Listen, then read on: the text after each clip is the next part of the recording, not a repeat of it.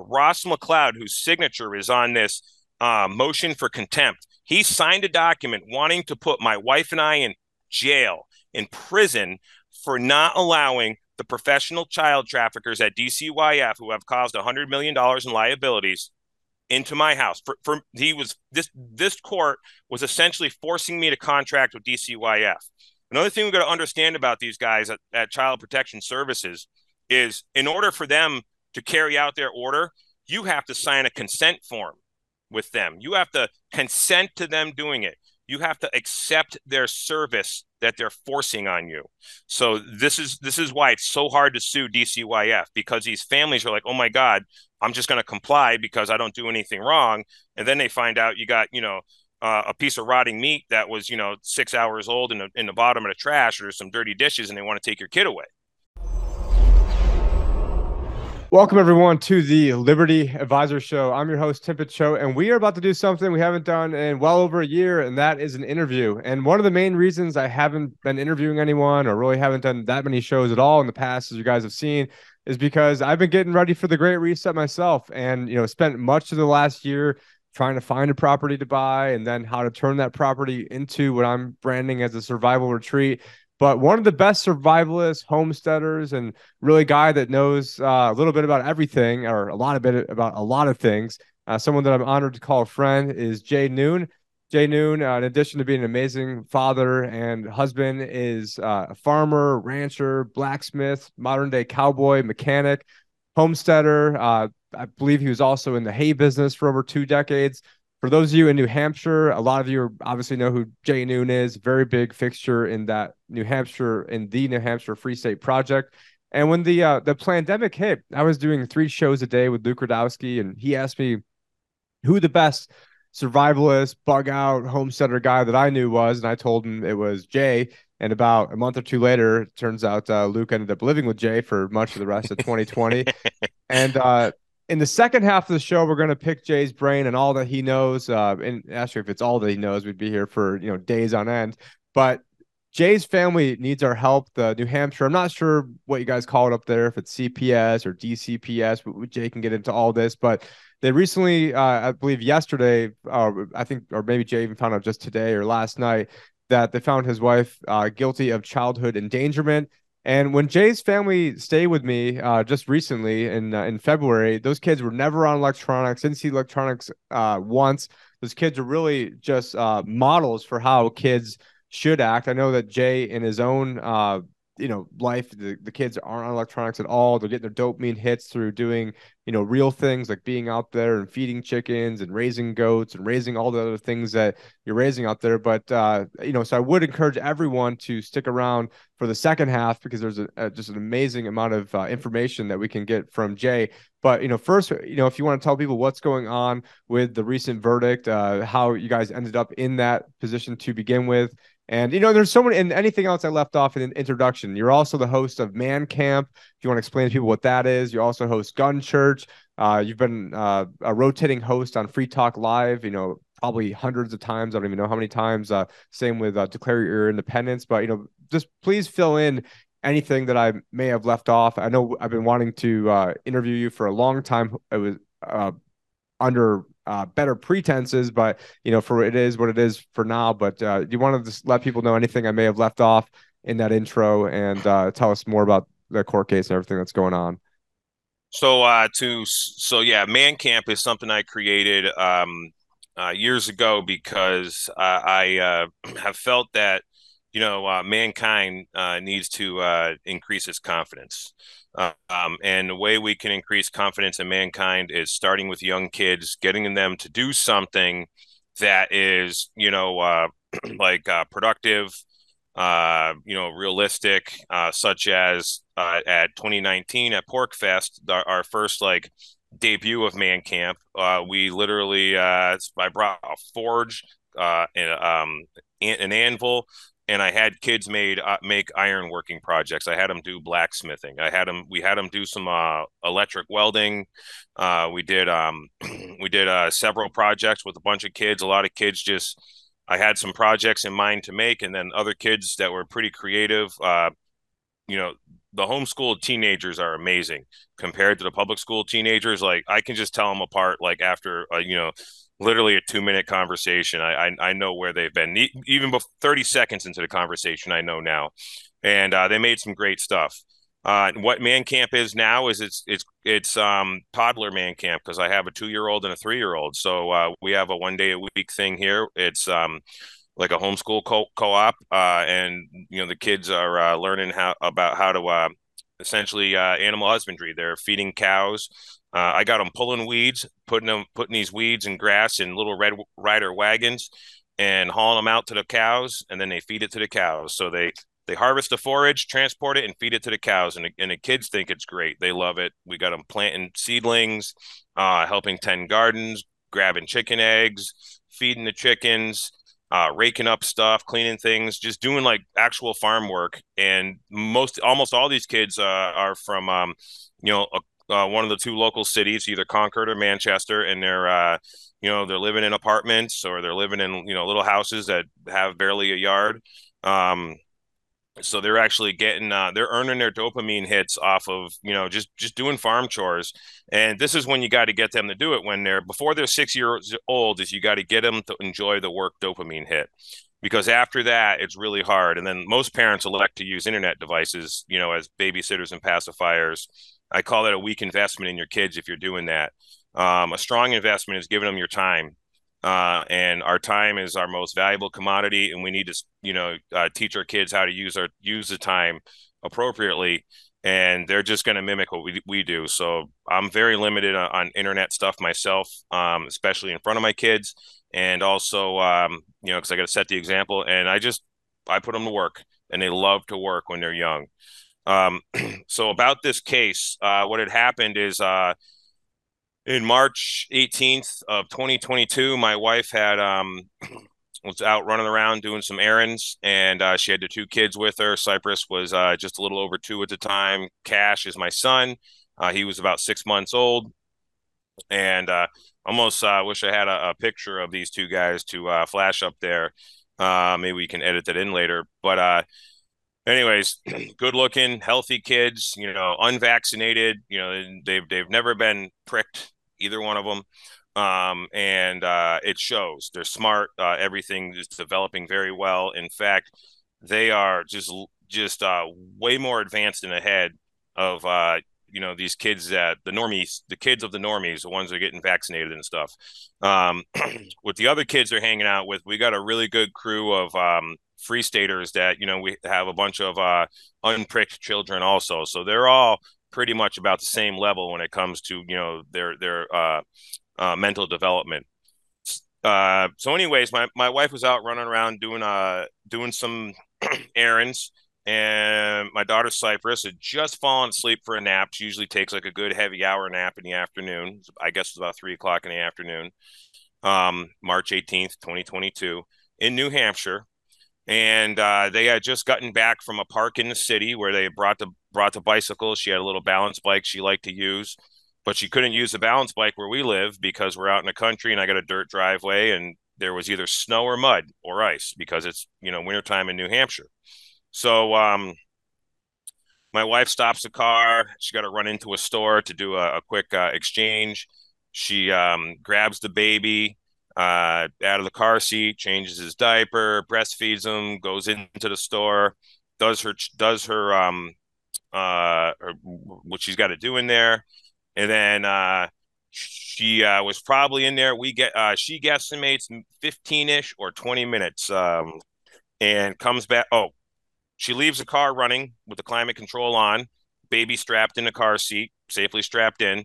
Um, the car's got a remote starter. She locks the door in a car, starts the car up, and the air conditioning's going, goes into the store, parks the car right in front of the big uh, glass windows of the store. As she's walking back to the door, she notices there's uh, some people standing around the car, and there's a police uh, and there's a police cruiser out by there. So she gets out there. There's a couple of cops, and the cops ask her, um, you know, what's going, uh, you know, is this your car? Is this your kid? Yeah, yeah, it is. And and they um you know, uh, and they want to know her name and date of birth, and they want to know the kid's name and date of birth, and so my wife tells them her name and date of birth, and tells them, uh, uh, doesn't tell them the kids uh, any information about the kids, and she and she talks with them. I don't know for we don't. if She doesn't know the time, but it felt like a very long time dealing with them. And then finally, the um, she's like, "Am I free to go?" And they're like, "Yes." So she leaves there. A couple days later, we get a call from a social worker. Um, in fact, uh, uh, and when a social worker called, the language I use with the social workers is I reject your offer to contract with me. So, New Hampshire DCYF, which is called Division of Children, Youth, and Families, um, is uh, a, an agency that is uh, actually um, pretty unique. People think it's a government, um, uh, but it's governmental, and the suffix "al" on the end of a word means similar to or like. Doesn't mean it is government. Now, it is funded by the taxpayers. Uh, it's actually mostly funded by the federal government, thanks to um, the Clintons. Uh, you know, Jeffrey Epstein's buddies that you know uh, had a lot to do with him. Uh, they funded this. Uh, they got this Child Safety Something Act in 1997. so, anyways, I guess what I would like to do now, Tim, is just I have like a little um, timeline written down here. I can just kind of go through this. It'll take a couple minutes. So uh, March 18th. You know, while you're um, doing that, I I do actually have uh, your the Telegram channel with some videos of your kids doing uh, you know all sorts of homesteading things around your property. Would you mind if I oh, nice. flash that up because you, you, had talked about yeah, perfect. wanting to get uh... yeah yeah that, yeah that's great. So okay, so um yeah, there you go. Cash. I mean, looks nice. Help the kids doing. Yep, just just climbing on a stump and a stump in a cow pen. We uh so that that that's where our cows are in that pasture. And what I do is I have uh, the pat uh, the uh, the cows. Um, I got three different sort of uh, pen areas, so I can move the cows around, so me and the kids can go in there and do stuff. Oh yeah, that one right there is a real good one of cypress feeding. Um, so that's right there. Is we we go gather up grass from all over the the farm, mostly where we want to pull weeds and uh, we put them in buckets or wagons, and then I bring them bring it over. We bring it over to the cows, and the, and uh, what I will do is I'll grain the cows like a half an hour before I we have the kids grass them, uh, uh, give the grass to them, um, so the cows aren't aggressive. But the cows are real good about eating the grass right out of the kids' hands, and I think right there she's actually picking uh, grass, and uh, you can see some of the cows in the background. So all these all the kids that come over feed the cows. They really like it. So, anyways, I'll go along with this um, timeline here. So, uh, in the timeline, um, or this timeline here starts uh, uh, on the uh, 18th of March. Um, my wife walks out of the uh, store, and there's a career Karen, uh, a woman who has spent 25 years working in the um, Merrimack County Prosecutor's Office. Her name is Donna. I forget Donna's last name. We'll get it. Uh, it's in. I got it in the paperwork here somewhere. So she's worked in a local pro- prosecutor's office. She called in the um, the police um, and then that day ended without incident. You know, the the, the cops never, uh, you know, they didn't bust a window open in a car, nothing. Nobody was dying, and there was nothing horrible happening. Uh, so march forward. Uh, uh, on March 23rd, 24th, 25th, 26th, police come to our house. Uh, we, Shallon and I, just happened to not be there when the cops showed up because we were out doing things or I was working or whatever. They talked to people here. They left their business cards. Um, on March 25th, uh, uh, an order from family court um, that is dated March 25th uh, is an order to allow uh, a police officer, child protection service worker, or a uh, child pro- protection probation officer. And Tim, you should have a copy of that in there. The uh, order, it, it's a little zip file, that one um, is orders a police officer, child protection service worker, uh, parole, a child protection parole officer to um, interview my daughter alone without the parents, my two year old daughter, to um, inspect our premises, and they wanted us to sign a release for their medical um, stuff. So that happened on 325. That was entered into court. This particular order um, had some specific language in it is, um, is, is it this one up on screen? Nope, the... nope, that's uh that's further on. That actually happened on April 27th. That one. That this order would be in a zip file folder that I that I attached. Um, okay. Anyways, in this order, paragraph number eight um, the social worker uh, quotes the local Henniker Police Department as saying that we are free staters, that we are anti-government, uh, that we are dangerous, and that we live on a compound with lookouts. So um, that was 325. Uh, on 328, um, the uh, chief of police uh, comes to my house um, to serve the order. I wasn't there. I was a 329. The uh, chief of police showed. Uh, I I called the chief of police at eight o'clock in the morning, and I said, "Hey, uh, you know, you want to meet up with me? You want to talk to me?" He says, "Yeah." I'd like to do that. You want to come down to the station? I says, no, we're going to go out to breakfast. Me, me, the wife, and the kids. I go, why don't you meet us down to Pancake House? Pancake House is a little restaurant right down the uh, street from my house. Um, great place. They have free pure maple syrup basically right there. You can use all you want. And um, so we go there like couple once or twice a month, and we have a you know breakfast. It's a nice you know family restaurant. Chief of police guy name is guy's name is Matt French. Um, he's there. He meets us, and actually DCYF was observing us from a car at this uh, in, in the parking lot of this restaurant. We didn't know this at the time. So we meet up with the chief of police, uh, and um, he, um, you know, talks with us, and we talk about the things, and he's like, "Yeah, DCYF want, you know, they got an order against you, and they want to, um, you know, like uh, come in your house, and they want to interview your daughter." And he's like, uh, "I'm not real happy with, um, you know, uh, uh, you know, what they said in the order." And I go, "What do they say in the order?" And and he's like, "He didn't have the order with me, so." With him. So I says, well, show me the order. I'm not interested in DCYF coming to my property. You know, I'm not interested in contracting with these guys because um, uh, DCYF provides a service. In fact, uh, I have the documentation on that too. They sent us a nice little letter. Oh, we can help you and your family, blah, blah, blah, all this crap. So uh, the next one I have is uh, a couple days later, March 31st. Um, the uh, uh, chief of police comes and meets up with me and says, "Oh yeah, they still want to come here. They keep on saying they want to come here," and he gives me the order. And I read the order where it says, um, "You know that we're dangerous, anti-government free staters." And I'm like, "Did did you tell them that?" He goes, "No, I didn't tell them that." I go, "Did any of your officers tell them that we were, you know, anti-government, dangerous, and live on a compound with lookouts?" And he says, "No." He goes, "I have two more officers to interview, but." I, have talked to everybody so far except for two, and they have not used any of those words in dialogue with these uh, social workers. So the uh, and and and the chief of police, I mean, he was like the, the guy was upset about this. Like he's uh he's not much different than you or I, Tim. You know, he's he's got uh, two kids. Um, you know, he's he's older than us. He's he's in his early fifties. He's got two kids. One just you know out of high school, and the other one um, going to college to be a doctor or something. And um, you know, so he's like a normal dude. He's still married to you know the wife of his kids, and um, and also he's kind of a fitness and workout guy. You know, so he's so he's half smart. He you know understands about nutrition and stuff like that. Um, so he's like he's like a real dude, uh, and a good dude.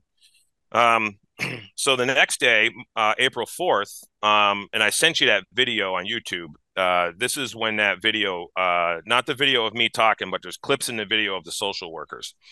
Um, the uh, the the social workers uh, show up with two other Henniker police officers. Uh, Matt and Michelle is their name. That you could see them in the in the video, um, and uh, they were real good. Uh, they're like, "Hey, these guys want to talk to you," and I'm like, "All right, I'll just go tell them to leave."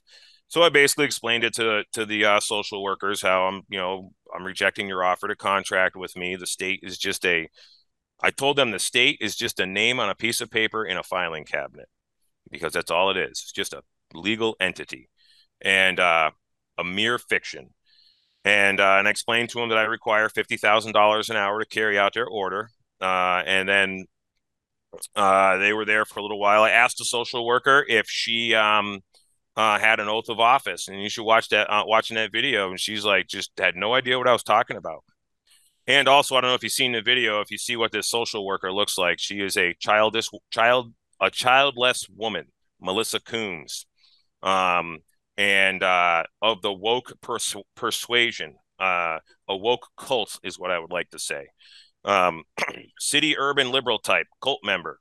Um, anyways, uh, the um, oh, back up a little bit on 329 when I met with the chief of police in the restaurant. I forgot something in my notes here.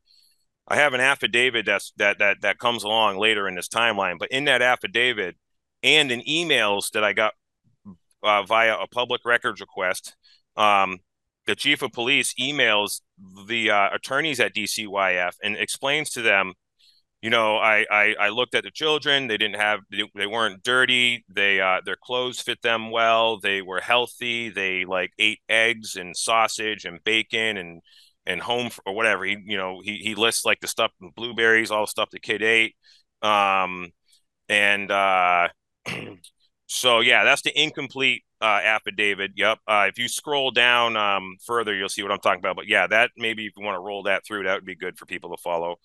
Um, so he explains this stuff in that aff- affidavit that there was no abuse or neglect, and he also, you know, the guy's been a police officer for 20, uh, 25 ish years, I believe.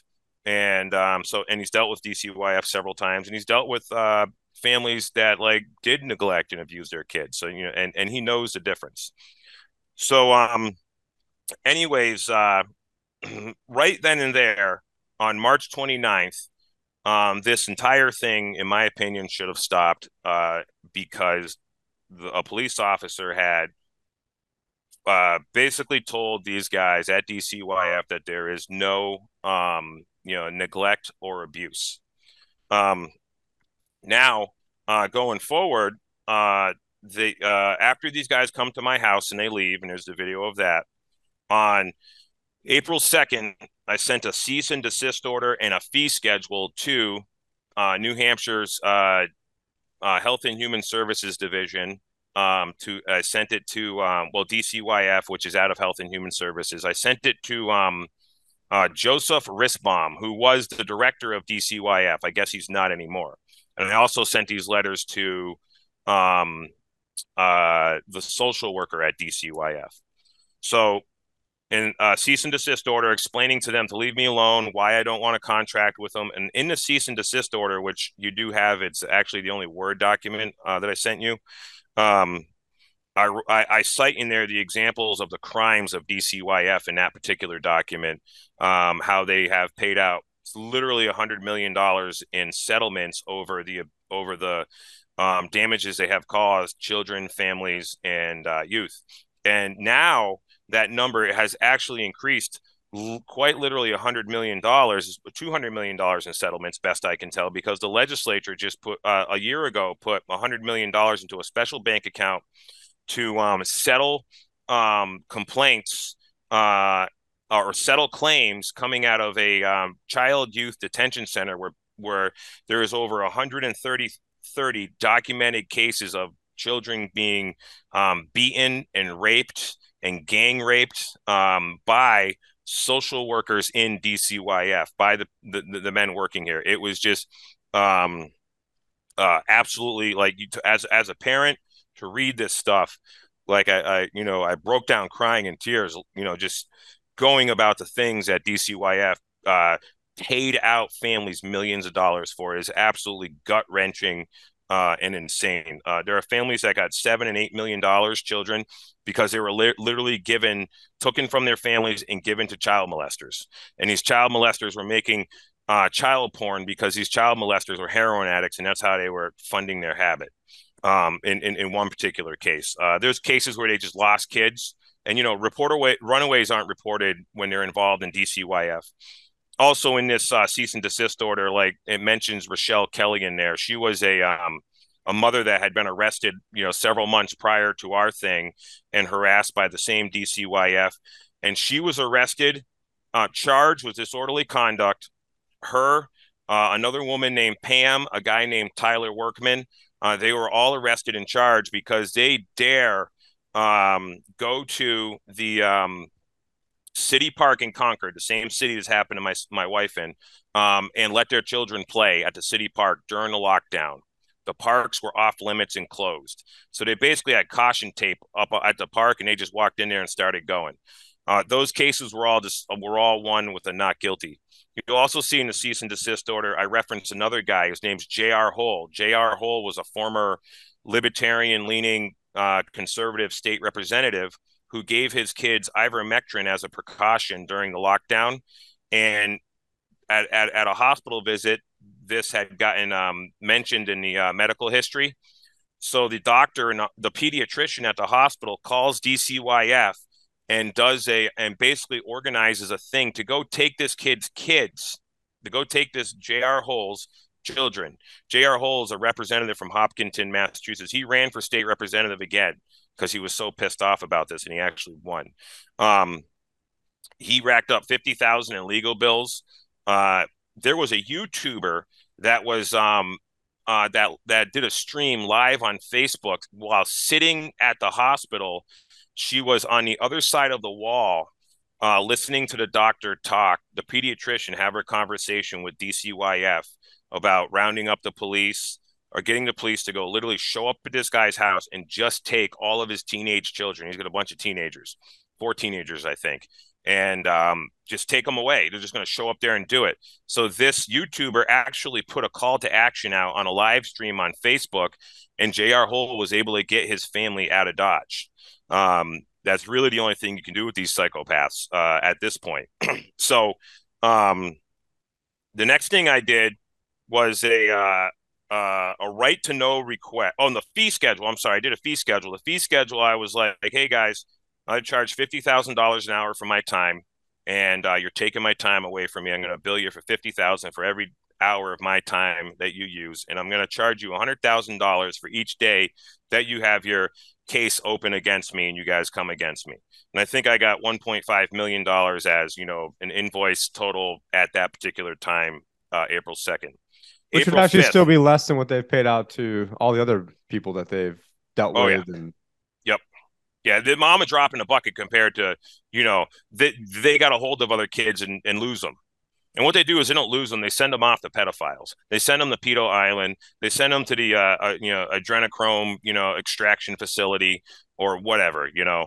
Um, and uh, you know this you know prove adrenochrome doesn't exist. Uh, I like to well, see someone do, do that. Do you know what the uh, so the phone so my phone just started going off, but the processor in a Google phone is called an Adreno. It's a Qualcomm Adreno processor, and the browser is Chrome in the Google phone. That's Adreno Chrome. Yeah. Wow. Probably um, a coincidence. Wow. Uh, from uh, from Google that has three sixes intertwined together and don't be evil and started by obviously uh government evil so, people. Yeah. Uh yeah. Um right so on on April 5th I did a right to know request to DCYF for an oath and bond of the um social worker and the um, so you got a 91A denial is would would be the uh, one that this talks about uh, in there, Tim, in your notes. so I sent them a right to know request for the oath of office uh, as required by the Constitution for New Hampshire and the Constitution for the United States of America that all government uh, uh, uh agents have, all government employees, and in their insurance bond. So I got a letter back uh, that says you've been denied uh, this right to know request for these for the oaths of office of of Melissa Coombs and Joe Ribsam. Melissa Coombs, a social worker. Joe Ribsam's a director of DCYF, and um, we have uh, we're denying this because state employees are not required to have an oath of office. Well, I thought that was pretty interesting, seeing how these state employees feel like they have the right. Oh, that's a, to uh, take our children. Um, and the social worker in that video, she is she says we have the right to do this. So yeah, right here, um, this uh, this thing here. If you, you scroll down on that, um, and it says right there, uh, there are no requirements for state employees to have an oath of office. In addition, there is no bond. There is no bonding agent. RSA 99D. RSA is New Hampshire's revised statutes annotated. Provides defense and indemnification to state employees who are subject to claims and civil actions arising from uh, acts committed within the scope of their duties while in the course of their employment for the state. In addition, the state of New Hampshire does not maintain liability insurance coverage for its employees. Rather, the state has elected to self insure for general liability exposure. Con- consequently, I am, or any liability or cost incurred by the state arising from loss or damage to a third party would be handled by a general obligation of the state. This is set forth in the enclosed letter from the state of New Hampshire Director of Risk and Ban- Management or Risk and Benefit. So that's like your um, risk management division. On on a scroll down and read that little writing, uh, Tim, on the very bottom of that. That's like their letterhead on the very bottom. It's small writing in italics. See that the Department of Health and Human Services mission is to join communities with families in providing opportunities for citizens to achieve to achieve health and independence. Does that say citizens? I can't read that real good, but yes. that's just a big crock of shit. So what's going on here is we have RSA 99 qualified immunity, which which which has created um, a culture of irresponsibility within state employees. We know a whole bunch of uh, uh, uh, uh, Manchester Police Department, Manchester, New Hampshire. They had an advertisement as a benefit of a job of being a police officer is you get qualified immune immunity. Qualified immunity is is is just like these. Um, you know, the vaccine manufacturers are exempt from liability. Same shit. So there's no oath of office, and the social worker believes she has a right to come in my house and to have access to my child uh, without me and they have believe they have a right to take children away. These guys drive around with empty car seats in their cars so they can do this. Um, so uh, let's see here. Next page on this. Uh, four six. Um, the police come. Uh, and uh, again, I have another uh, meeting with the chief, chief of police. Um, and my wife was like, really freaking out about this stuff. So she's on Facebook, which um, I, I am not a fan of Facebook. Facebook really, really gives my wife tremendous anxiety. So she's in these in these mothers groups, and there's a bunch of whole you know a whole bunch of twits on there.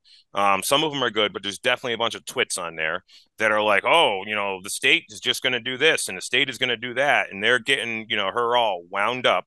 Um, and she's like crying and she's upset. Oh, and meanwhile, I had to send my kids several hours away outside the borders of New Hampshire. So my wife and my and my my kids are not at home. They're not on that farm.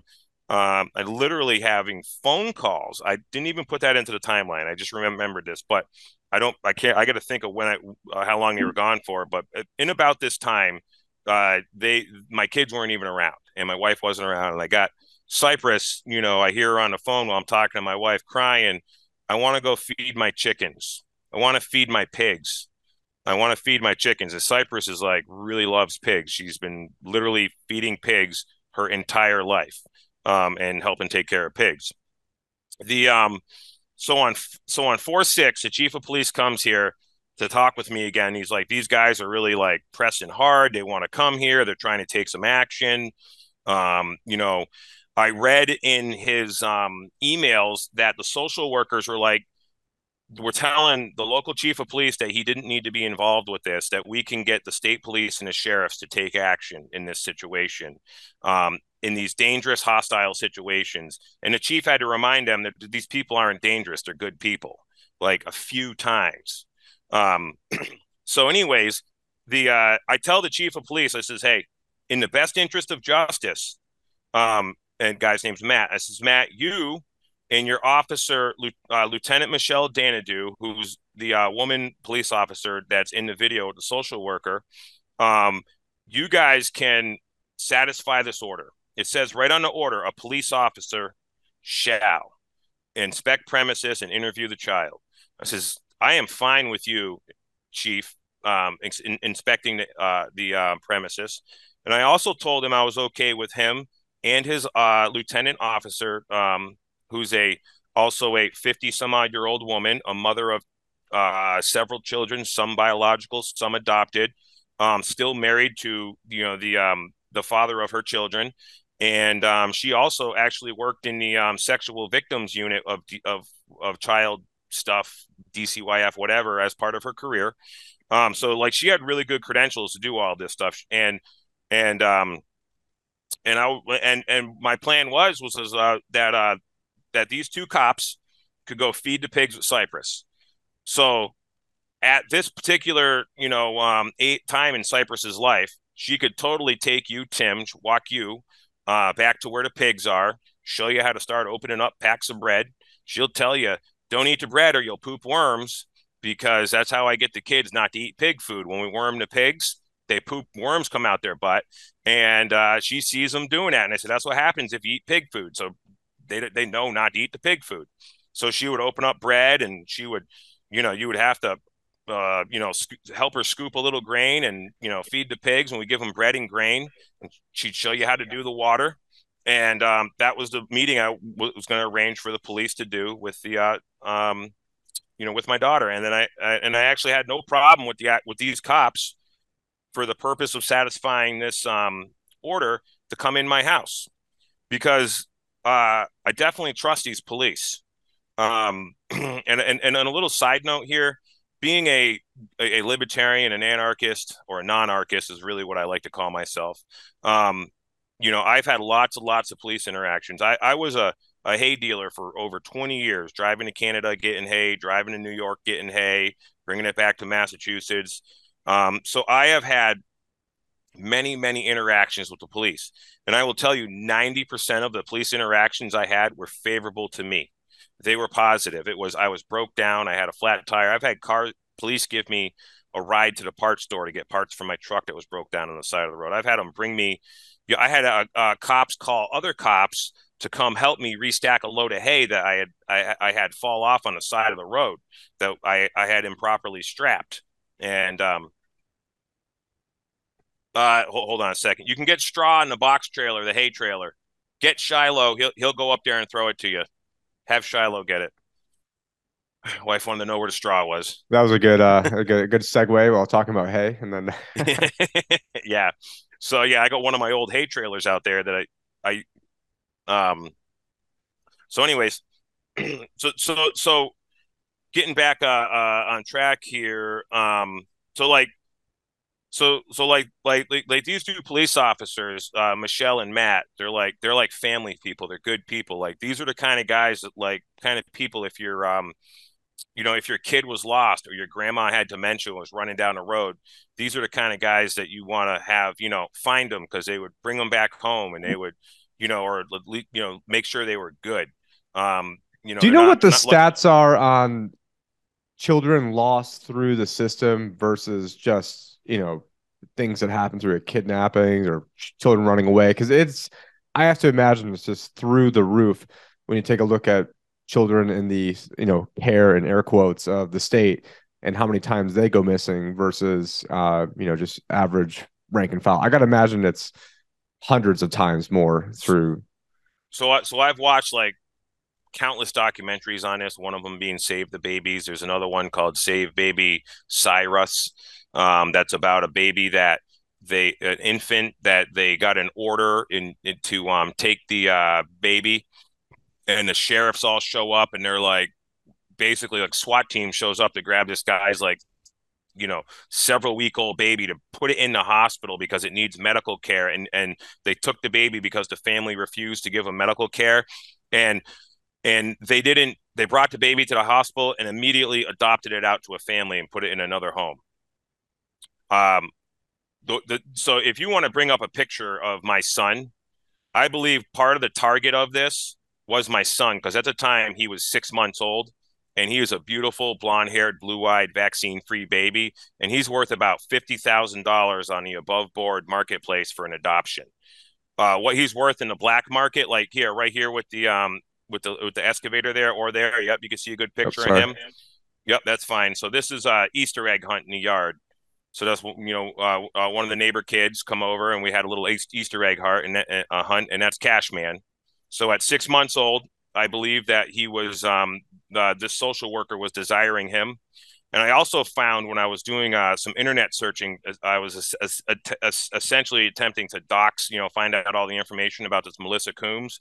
Is there was a Melissa Coombs as a registered a- agent um, in the Secretary of State's office uh, for a um, uh, uh, for a uh, adoption agency. So social workers work in these adoption agencies, and also social workers are out snatching up kids.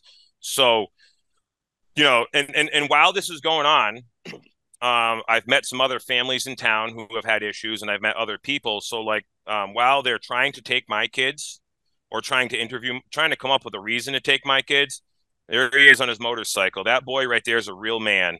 He, I mean, he's a real boy, and he's going to grow up to be a real man. His two favorite things are boobs and motorcycles. Um, he gets so excited about either one of those, and he sees like a girl, a, a pretty girl on a motorcycle, oh, does he get really excited? Especially if he sees mommy on a motorcycle. That's like the coolest thing. Anyways, and mom doesn't ride motorcycles, but um, he just loves motorcycles. And this was uh, you know, shortly after Christmas, I believe, or whatever. But um, so anyways, uh, you know, the um and and and the thing is too, with all these people that are coming against us in this case, pretty much all of them coming against us are all people without children and and and they're all and and and and uh, and, and I'm gonna guess uh, pink hair or blue hair or purple hair. Uh, just not knowing anything about the case. Am I am I far um, off? One uh, so the social worker is like a chick with a buzz cut, kinda. Um, if you look in the video, you'll get video of uh, Melissa Coombs. You'll see her as um, that video where I'm there in my uh, no that oh that, that's a real cute one. Uh, this is I had just gotten some bottle calves from a guy because we uh, we raise cows, so I buy these bottle calves from these farmers. And right there, I got the kids spreading out the bedding because I'm moving the bottle calves into a little trailer um, for a few days. And right there, there's one of those calves sucking on my finger because those calves are like, you know, days old, and we got to bottle feed them and I put them in that little trailer because it's going to get cold that night and rain, and I put a heat lamp in there for them so they stay all right. And then uh, me and the kids, uh, you know, bottle feed them and stuff. But um, uh, that would be a YouTube video that I, I had uh, linked to you that Melissa Coombs would be in. Uh, and anyways, uh, I'm going to continue on with this timeline here. Um, but uh, so I agree to have the chief of police and his lieutenant, who are have all the credentials as far as I'm concerned, and as far as the state should be concerned, and eh, um, you know, uh, to basically go and do this assessment that DCYF wants done, so that they can come back and say, "Hey, there is no neglect and there is no abuse." And the chief of police has already said this. Um, and I bet you this guy had visited my property at least a dozen times during this encounter. Um, or his officers have. So, continuing on here, um, uh, yeah, this is where the uh, I tell the police he can do this. The police emails the attorneys at DCYF and they tell him that him that he is not qualified is what the email response is. He is not qualified and his officer is not qualified to carry out this order. And the, the attorney at DCYF now now these DCYF attorneys are they're government attorneys, so it means that they cannot hack it in the real world. And uh, and I'm also and and and uh, I believe they're of the woke persa- persuasion also. So what I'm t- uh, talking about, yeah, right now, this is in his not qualified to conduct home assessment arising from incident of two-year-old being left unattended in a vehicle. This is from his affidavit that he filed. I'll get into this affidavit in a little while. So, um, uh, and and and the chief was like, you know, he's like, I'm insulted. He goes, I, I, I Jay, I don't understand what's wrong with these people. I, I, why, he goes, this does not make sense. What is going on here? And I, for sure, I, and I'm like, dude, we're being targeted because we're free staters. And he's like, well, I don't know that they do that. And, you know, he, he like, he was definitely very reserved about a lot of my like, you know, commentary about, you know, these people. Um, and you're so not that, only a free stater, you're like an MVP of what's going on. Because in 2020, you were out getting, uh, you know, the, the, pigs and raising, and maybe like later on we can get into, uh, yeah, you know, some yeah, of yeah. like. But anyways, uh, yeah, I can continue on because you know so, you are not just part of the Free State Project. You're a central tenant. Uh, you know, just you know, very MVP type person of that movement. Sorry, go. I mean, I am quoted by the local police, not not Matt French, but by the local police as being a pillar of my community. Um, and I'm also, you know, uh, like the letters that got written to the judge for this court case were like really beautiful, and they all got rejected. They don't they don't want to read letters. So, anyways, fast forward. So after I tell the cops they can't do that, four seven, April seventh, uh, my right to know request denied that you had showed there that had come back in the mail. Um, four eight, is the verified motion for contempt to uh, uh, order uh, uh, for contempt of order to enter premises uh, to interview child and have access to uh, medical records. Um, that was uh, filed, dated, um, notary stamped on April 8th and signed by an attorney, Ross McLeod. And Ross McLeod, uh, for example, actually, there's one paper here I didn't send you that I should have, but Ross McLeod, this attorney, um, this the, uh, he knows better than to uh, do one of these contempt motions um, because this guy here uh, was in J.R. Hoell's case. Uh, J.R. Hoell's lawyer um, argued um, because they put a contempt charge against J.R. Hoell, they were going to arrest this guy for not producing his children. And there's a court case. Um, a, and, and it says a court's order must clearly describe the alleged contemptor must do to avoid the sanction. It's Dover Veterans Council versus City of Dover, 119 NH 738 and 740, a 1979 case. So what this is so the first order didn't tell me to do anything. It told a police officer to do it. There's no order for Jay Noone or Shallon Noone on that order. That order is for a police officer. Has nothing to doesn't compel me to do anything.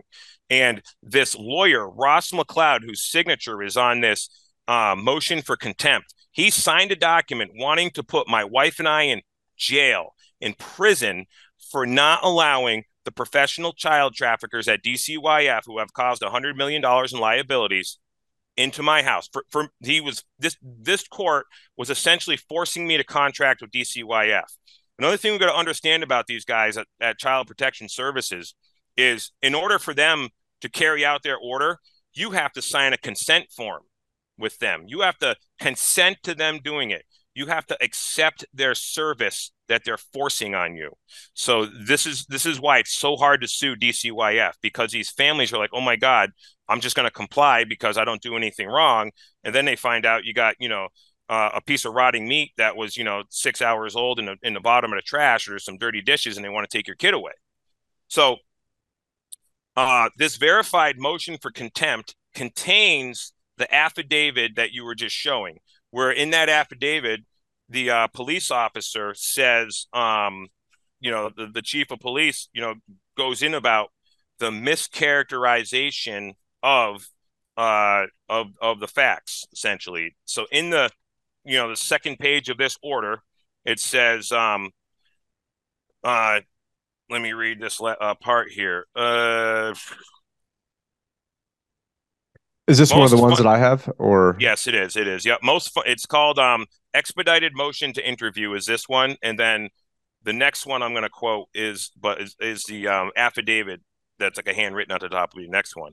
But um, here applying the foregoing principles to instant matter, the HPD Henniker Police Department submits that it's in its interest of justice, as well as the parties principally involved, that it be allowed to intervene the HPD is and has been directly involved with the underlying set of facts that gave rise to New Hampshire Department of Children, Youth, and Families, DCYF, underlying motion to enter premise.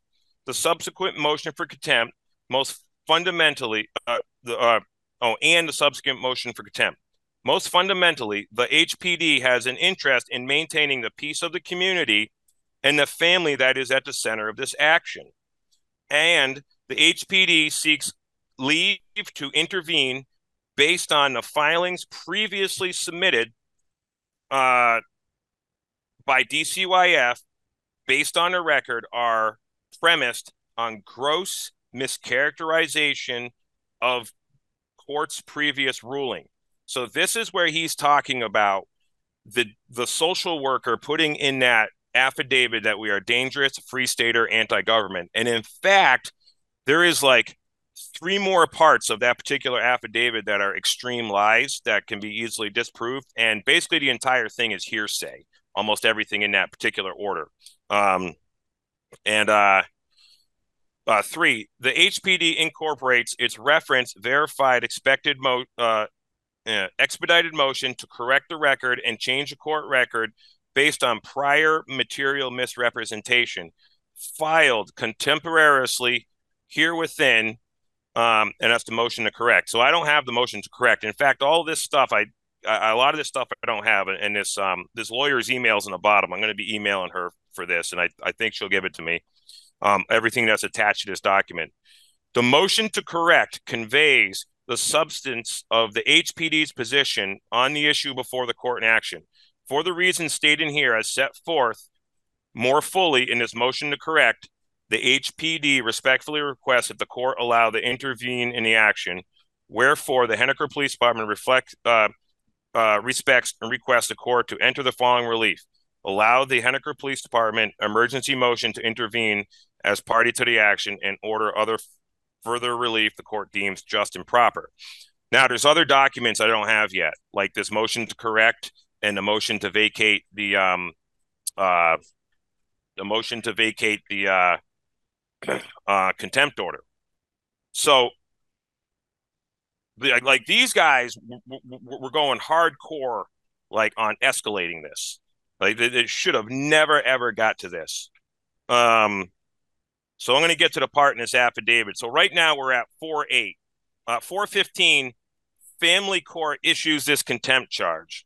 Uh, four sixteen actually. So I forwarded a little bit. The motion for contempt was at 4 8, uh, April 8th. Um, it was filed by Ross McLeod, um, the lawyer at uh, New Hampshire DCYF. In fact, I really like to, to put his contact information in here so uh, everybody can tell him what, what they think of him. Um, family court uh, issued the contempt charge on 415.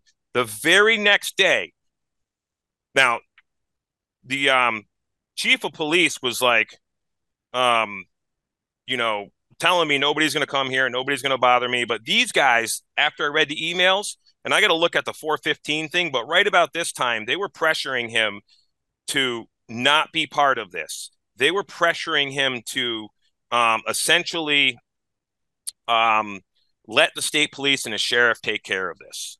Um, and because, you know, these guys want to use the freaking SWAT team, they want to use the Bearcats, you know, and uh, you know M stuff like that. The, yeah. MRAPs. Yep. So family court issues a contempt charge. The very next day, the chief of police. Um, oh, let's see here. Um, when did the chief of police do this uh, motion to inter- intervene? I believe it was oh April twenty seventh. Yeah, we haven't gotten that far yet. So I'm sorry. I skipped ahead a bunch, but on 416, the chief of police asked me if I would allow a DCYF employee to assist the Henniker Police Department to um, expedite the order, uh, and um, I said no. I says the order is very clear. It says a police officer can do it. It doesn't state a, a social worker, a child protection service worker has to do this. And I and so I had done some research in the um in the Save the Babies documentary. The um they talk about how because of uh you know, uh, Bill pedophile Clinton, um, he and and this was Hillary's p- proudest moment. Uh, you know, she's uh, quoted as saying, "This Child Safety Act of 1997, I forget what what it's called uh, exactly called, gives DCYF um, financial incentive to um, essentially do these carry out these orders." so, from what I understand, based on watching a few documentaries and reading things on the interwebs. So it's this is hearsay what I'm going to tell you, but um, I'm pretty sure I can verify it, and I'm, I'm hoping I can find someone who can verify it because part of what uh, the outcome I want to come of this interview is some people to come forward and help me verify these kind of things.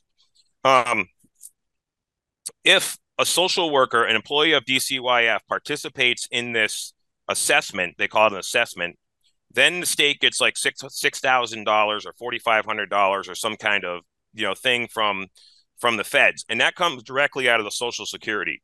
Um, in the Save the Ch- Save the Families um, documentary, th- they get like into pretty heavily how um, you know millions of million, hundreds of millions of dollars, billions of dollars. I don't know money dollars that I can't like really comprehend because I'm just a poor farmer. Um, are are literally just pumped into these states by DCYF. so um, I explained this to the chief of police. No, I don't want a DCYF employee. I says, and he goes, well, who would you let come here and do that from Health and Human Services or DCYF?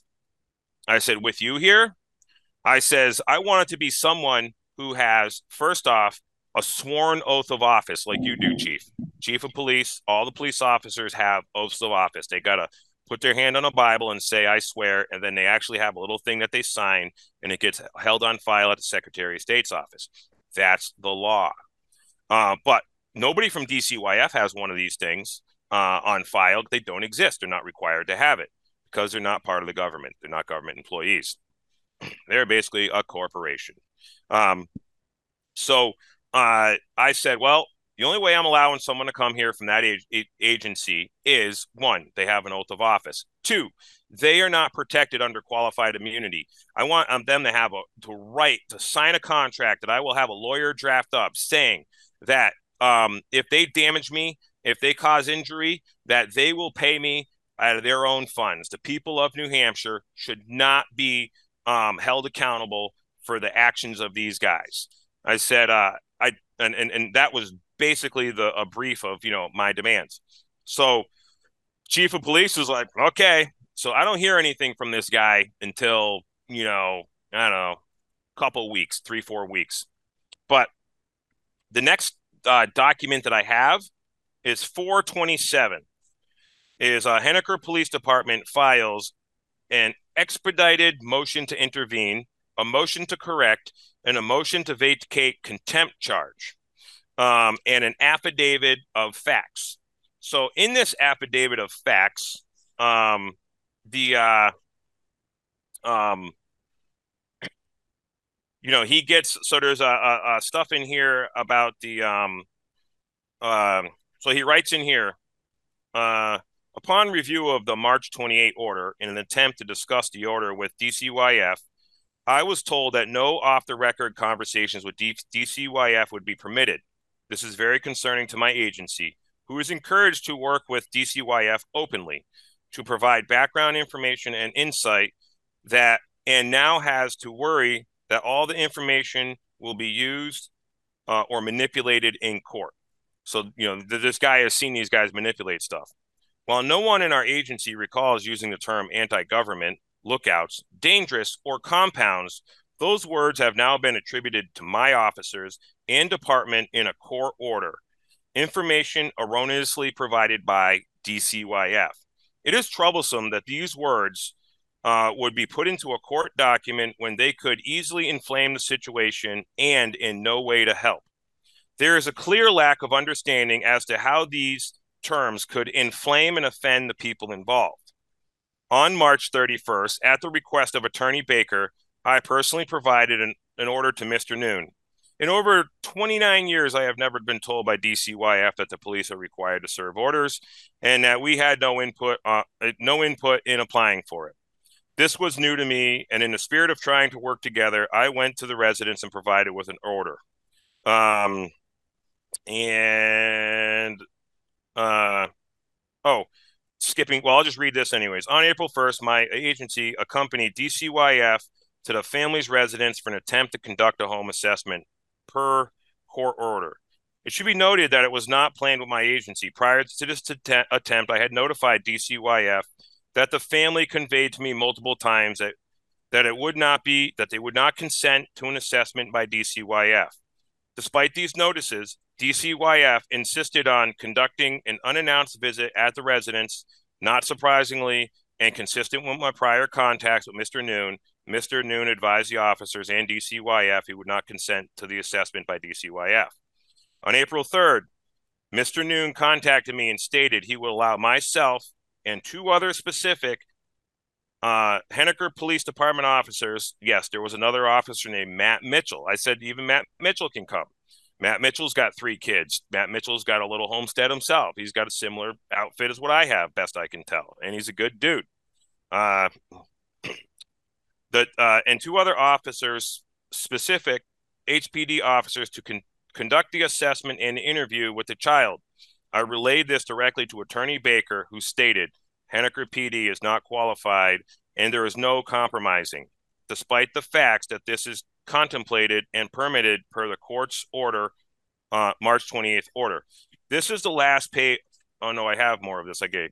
Oh, yeah, where he writes a police officer juvenile probation officer of juvenile probation and parole officer or child protection service worker shall enter the premises of the child in furtherance of the Department of Human Health and Services investigation to assess the immediate safety and well being of the child. See March 20 order, page 2, section 2, emphasis added.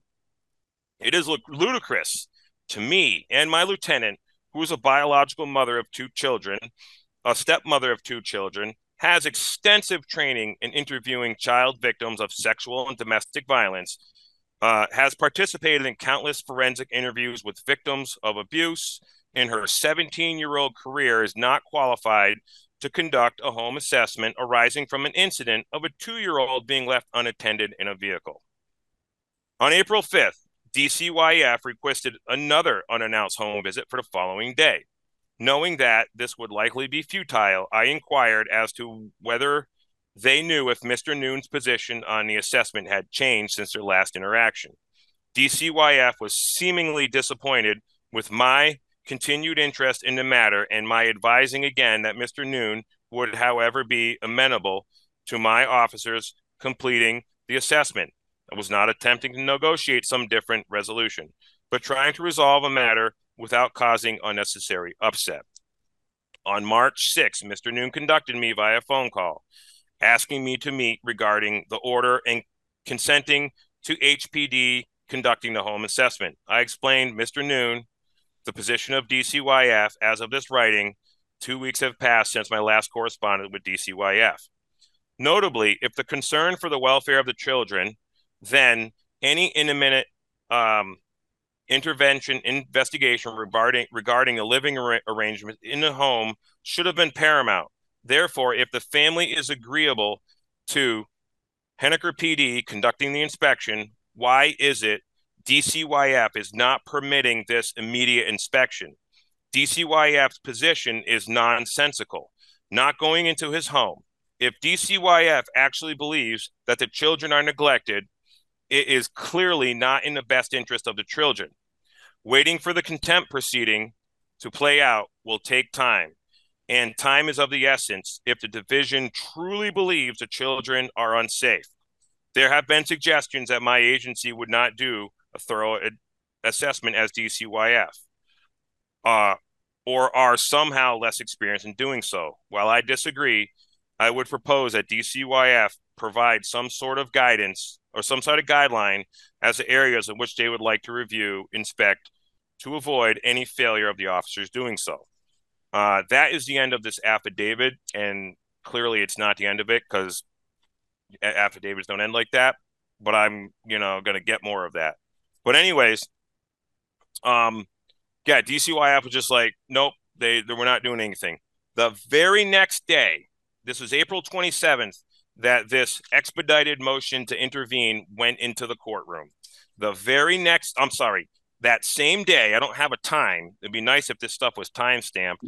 Is we have another exhibit that I sent you, which is um, the warrant um, against my wife. Um, and that warrant is uh, stamped um, uh, the 27th of April um, is, is, is the timestamp on this warrant. Now, I don't know if you read the warrant, Tim, um, but the warrant, uh, I'll pick out some stuff of it. Um, I'm not going to read the whole thing. Uh,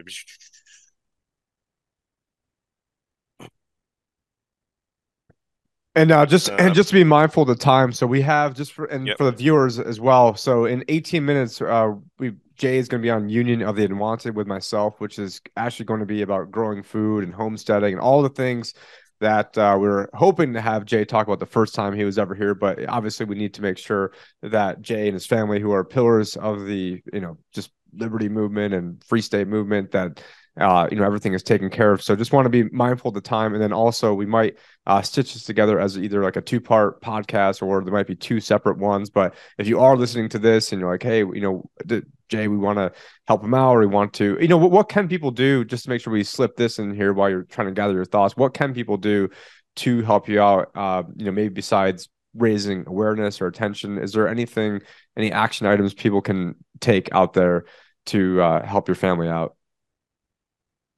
Well, um, there's a couple of things you can do. Uh, uh, make awareness of this. Um, what I want to do is I want to make a big awareness campaign out of this. I want I want to uh, I want people to know what their rights are. They don't have to consent to this DCYF stuff. Um, I want people to understand that freedom activists are being targeted. Um, uh, I have that entire thing to put together still, uh, uh and I also want to. If people want to donate to me, I have been. Um, uh, uh, I have a very good skill and I bill $125 an hour and I like try to limit my work to like 15 hours a week, my payable work, because I spend the rest of the time raising my kids on a farm. Um, in fact, the only reason I started farming again is, be, is I didn't even want to do it until I was looking at my daughter in my arms the day she was born. I'm like, I got to teach this kid how to be productive and useful. And um, the only way I know how to do that is through farming. And uh, so, anyways, I ended up um, uh, uh, I have a website, jaynoone.com. That's J A Y N O O N E.com. And on there, it's all about Man Camp right now. Um, there's some donations that donate to Man Camp.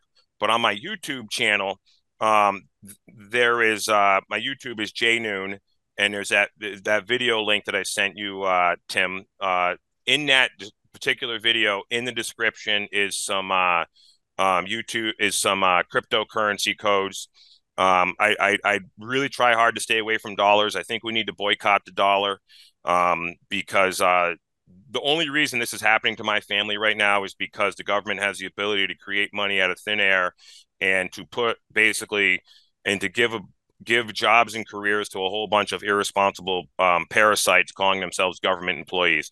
So yeah, all that stuff right there. The, those are my um uh, my donation QR codes uh, and for um uh for this particular cause.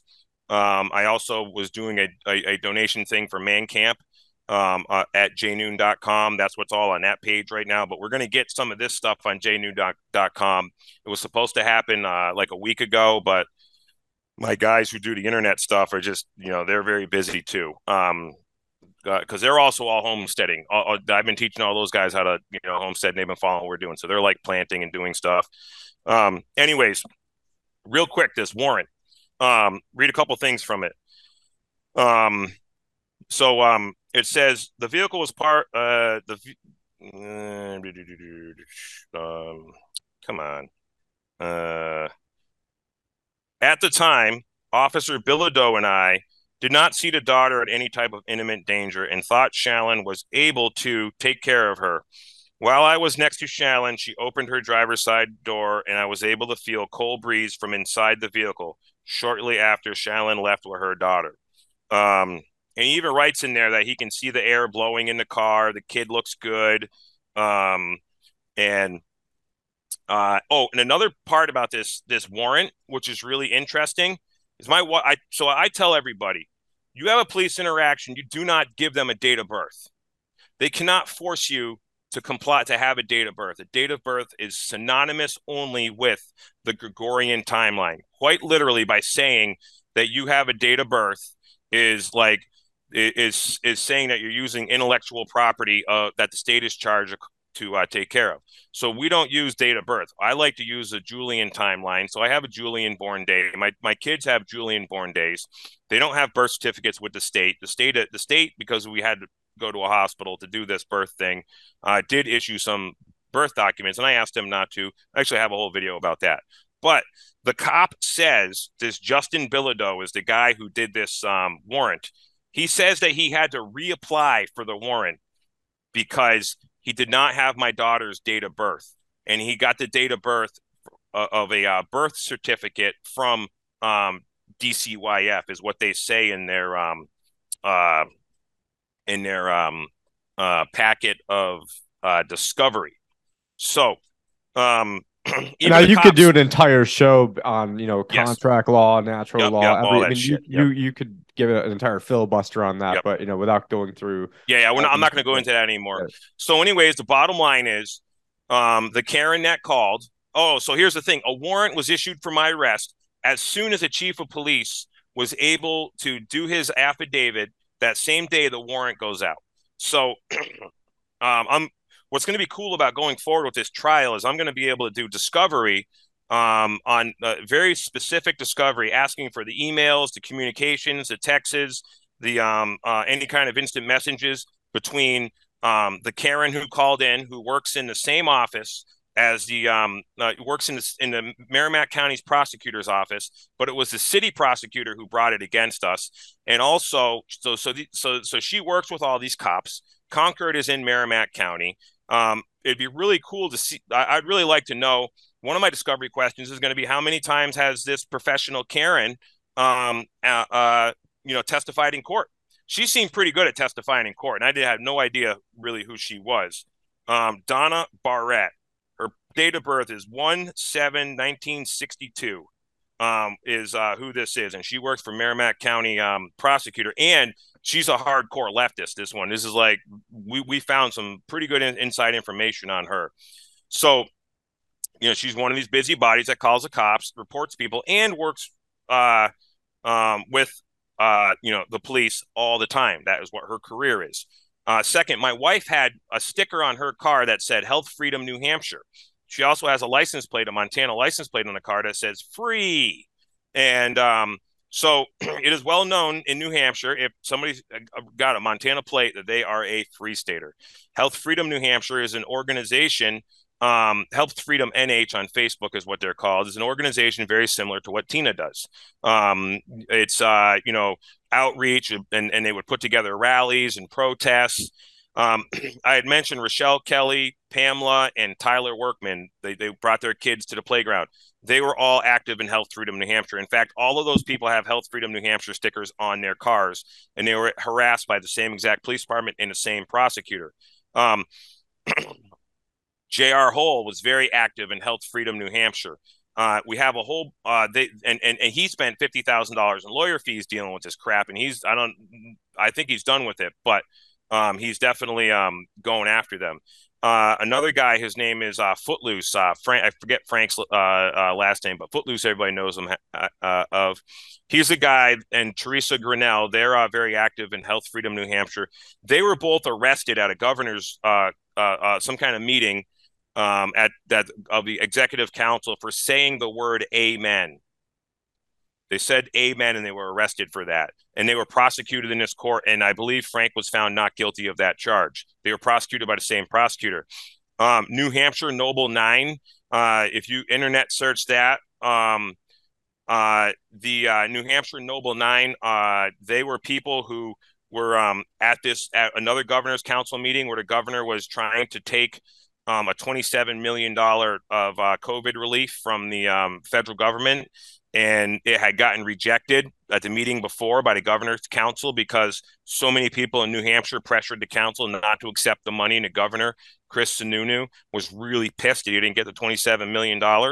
So, yep, the Noble Nine. Uh, these guys were all arrested and charged um, for uh, all kinds of crimes um, or disorderly conduct, which is basically just like um, childhood endangerment. And uh, that this is a documentary that's coming out. Yeah, disorderly uh, conduct is always just a catch-all. They yep throw at you when they can't get you for anything else. So yeah, we have super clear evidence. Um, uh, uh, of uh, administrative abuse, judicial misconduct, and um, uh, of of uh, all people involved with Health Freedom New Hampshire and New Hampshire Noble Nine. And this is just the examples I give you are like just something we thought of, um, you know, and wrote out on a piece of paper, uh, you know, the other day after the court hearing, we were talking about it. But um, we have lo- many, many cases of uh, this, these two prosecutors' office, Merrimack County and Concord City, uh, along with the Concord police and all the police mostly, um, uh, basically coming against uh, free staters. Uh, uh, in well over the years, and and all for crimes that involve zero victim, zero injury, zero contract violation, uh, and all this stuff. So, anyways, we went to court the other day. We packed the courtroom. Uh, New Hampshire has a thing where if you're charged with a Class A misdemeanor, you are um, your appeal basically is a what they call a trial de novo from the beginning. So it will be a jury trial, um, and basically all we really need on that jury is one mom because everybody listening to this that has kids has left their kid in a car somewhere to go do something real quick. You mean a, a, a birthing person? I don't, I don't know if the, the term mother now is uh, yeah politically acceptable these days. Yeah, I, I, I don't use that politically correct nonsense. Um, and uh, so the the uh, what so what's happening is these guys are um, uh, you know literally uh, you know just they're, they're, they're targeting free staters. We have on record the uh, Henniker police. I'm not the Henniker. The um, uh, the uh, Concord Police Department in 2013 is quoted saying, "We need a Bearcat to deal with free staters." This, th- like, this is what was was you know part of their deal to get that you know federal money because all of these guys are just on the tit of um, big government. All these uh, you know irresponsible parasites is what I'm calling all the government employees. So, anyways, we went to court. We did a good case. I thought we used a lot of Marc Stevens stuff. Um, we ended up getting, um, yeah, this is what they want to use against uh, free staters, uh, according to the the same cops who brought this complaint against my wife. You know, this is what in um, Washington State they said they wanted to have these basically to go after gun owners and constitutionalists yep. and conservatives. Yep. I mean, a lot of people remember that clip from uh, yep. from years ago.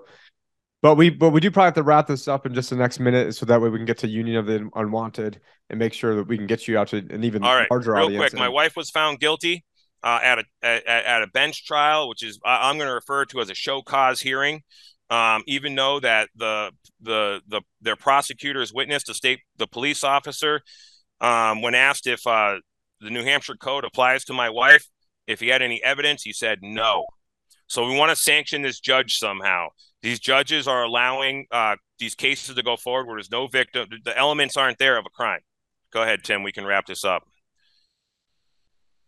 Yeah, no, I, I yeah, we do have another minute or two if you wanted to uh, okay. uh, just just finish it up. So so New Hampshire is a really awesome place because you get the trial de novo. So the, basically the first trial was like a scrimmage, which was really good.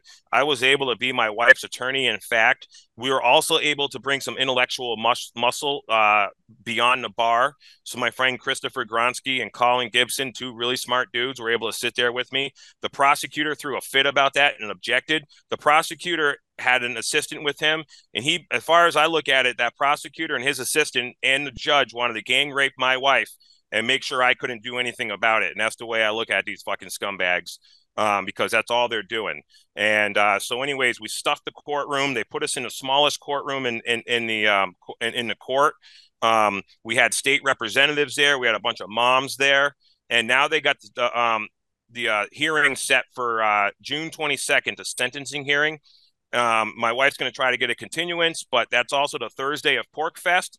And I'm hoping to get a bunch of people from PorcFest to, to have a big protest at that courthouse. It's a two hour drive from PorcFest uh, the morning of June 22nd, Thursday, June 22nd at 9 a.m. to um, show our power in numbers. Because, uh, you know, as we know, you, you, where you really win everything is in a court of public opinion. Opinion. I would like to get people filing complaints um, against the prosecutor, against a cop, and against a judge um, with the legislature, with the governor, and with the Judicial Review Board. Uh, those are things I ha- I want to put together so people have that information. We don't got that yet, but that's going to be part of our um, you know weekly case study that we're going to start doing here uh, starting this Wednesday. Yeah, no, and uh, just so people know, I was definitely not trying to cut Jay off or anything like that. Basically, we had set a time to do this. I called Sam. I sent a message to Sam Tripoli. I'm like, hey, I really want to get exposure to everything that Jay's doing. And then he called me back two seconds later. I was like, hey, we have got Union of the Unwanted going on today. It's actually about growing food no one's better at all this sort of knowledge, especially in our community, than Jay. And so uh, that's if you're wondering, like, hey, why is Tim, you know, trying to end this? It's just because you know that opportunity came up right before Jay and I were about to go do this. But anyways, uh, without further ado, we're gonna you guys can watch uh, part two, which actually might just be all one big podcast. I don't know, but we'll we'll figure out what's the best way to get there. But you know, make sure to uh, I'll have links where you guys can donate. Uh, to Jay, whether it's Bitcoin, uh, various cryptocurrencies, Give, Send, Go. I have links to Jay's YouTube page. And then as an action item, if you are in the greater New Hampshire area, Massachusetts area, if you want to, uh, you know, pack the courtroom on June 22nd, especially if you're going to PorcFest, uh, you know, Jay would definitely appreciate that as he's, you know, the type of guy that give you the shirt off his back and has been such a help to so many people. And so, uh, you know, I've gone, you know, over a year not interviewing anybody, but you know, Jay is as worthy as the person as I can possibly imagine. But anyways, we're gonna cut it. Thanks, guys. Thanks, Jay, and I uh, wish we could have uh, you know had you on for the first time under better pretenses. But uh, we definitely look forward to having you back again, and uh, you know having you share with us all that you know, and then also give an update on you know what's going to be going on with Shallon's case. But uh, but thank you very much, Jay. Thank you. Yep. This is awesome. Bye. Here it is after seven weeks of growing from a seedling. These this is the tower garden. We've got some amazing broccoli growing, spouting off in several different areas now. Uh, cabbage is going ridiculous. Uh, tons of different types of lettuce. I mean, just look at how green this is. I mean, and look how red this lettuce is over here. Just getting absolutely uh, just amazing results. Now, I've had this thing for 10 years in Arizona, and what I like most about it is, you know, I came into this knowing absolutely nothing, and you can too. Uh, you know, you don't have to deal with any weeding, you don't have to deal with getting down on your hands and knees, dealing with any of the normal BS. Uh, it's going to be way healthier for you because, you know, the nutrients that you're using in this, you know exactly what you're putting into it, you know exactly what you're not putting into it, like you're not putting in glyphosate or Roundup or any of that crap. So you're getting, you know, pure, beyond organic, uh, you know, growth over here. And so I just absolutely love this thing. Super easy to do. I mean, all you really need to do to get the tower garden to work is you've got nutrient solution A, B, uh, you've got some pH up, pH down. Just keep the pH in the range. Uh, just keep the electroconductivity in a range. You can buy one of these meters for like 15 bucks. And, uh, you know, you don't necessarily need to know the science behind it. You just need to know what you have to do. And what you have to do is actually pretty easy. But I like the fact that you can do this pretty much anywhere. I've done it in a closet. And as you can see, uh, you know, really great results. Obviously, in the closet, you're going to need to have grow lights, uh, and they do make a kit that actually goes on the top of this, and uh, you know, is meant uh, meant directly for the tower garden. Anyways, check the links down below to see how you can get one of your own, and just look at the Swiss chard over here. I mean, it looks it, it actually looks fake. It's, it looks absolutely fake. This is my first time growing in like three or four years, uh, and I'd say it's a overwhelming success. Check the link down below to start growing on your tower garden today.